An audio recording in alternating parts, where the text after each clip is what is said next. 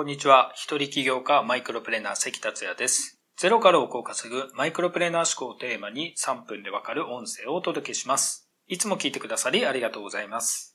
今日も福岡のやめで収録しています。最後の夜だったので、娘を連れて星野村の星野文化館っていうところに行ってきました。天文台で土星を見てきました。すごく小さかったんですけれども、ロマンを感じますね。その後は同じく星野村にある温泉に入ってきました。闇の中でもこの山の方というのは本当に気持ちいいですし、仕事にも集中できるとてもいい場所だと思います。さて今回のテーマは、やらなければいけないことを先延ばしする7つの原因と先延ばしを解決する7つの方法です。〇〇をやらなければいけないと分かってるけどできない。ついつい先延ばししてしまうことがある。というような経験は誰でもあるのではないでしょうか。ひょっとすると慢性的な人もいるかもしれませんし、ちょうど今そういう状態の人もいるかもしれません。先延ばしはビジネスに悪影響を及ぼしかねませんから、結構先延ばしに悩んでいる人もいるのではないでしょうか。正直なところ僕も先延ばしで悩んでいたり、先延ばしてしまうことがあるので、今回は先延ばしの原因と対処法をお伝えします。それぞれ7つありますので、まずは先延ばしする原因を挙げます。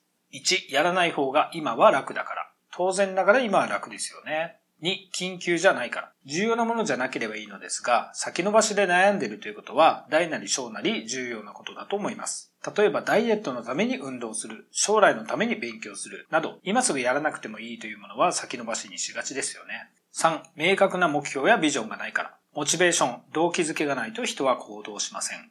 4、具体的にどうすればいいかが分かってないから。具体的に何をすればいいか分からないと動きようがないですよね。5、やることが大変だと思っているから。自分でハードルを上げていることがあります。やってみればすぐできたりします。6、人生が永遠だと思っているから。生きてる時間は有限です。7、ストレスに対処するための感情の働きだから。スウェーデンのストックホルム大学の研究チームの研究内容で、慢性的な先延ばしは、ストレスに対処するための感情の働きと明らかになりました。どういうことかというと、例えば先延ばしすると負い目を感じることがあると思いますが、その代わりに全然別の気分の良くなることや生産的な活動を行って感情の埋め合わせを行ったりするのです。常習的に先延ばしをやっている人は、うつや不安神経症にかかる確率が高く、心身の健康状態も低くなる傾向にあることが判明しているそうです。これを聞くとちょっとやばいなという感じがしますよね。それでは7つの解決方法です。まず1番目のやらない方が今は楽だからについてですが、今楽を選ぶと将来苦労が待っていることを知るといいです。逆を言えば、今やれば将来楽になることを知るといいということです。2、緊急じゃないからですが、やらざるを得ない状況を意図的に作り出すことが大切です。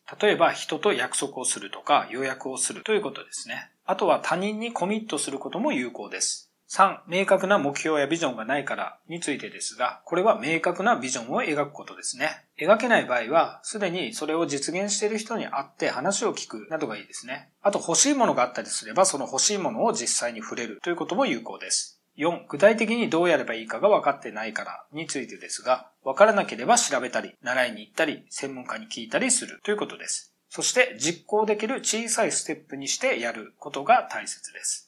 を、やることが大変だと思っているからについてですが、とにかく手をつけてみることが大事です。やり方がわからなければ4番に説明した通りです。6、人生が永遠だと思っているからについてですが、人は死の恐怖がありますから、普段から死を考えることをしている人は少ないと思います。あと、どのくらいの時間活動できるか、生きているか、数字で弾き出すと意外に少ないことに気づきます。例えば、残り50年生きるとしたら、残りは18,250日。時間にすると43万8000時間です。1日や1時間、1分を大事にしたいと思いますよね。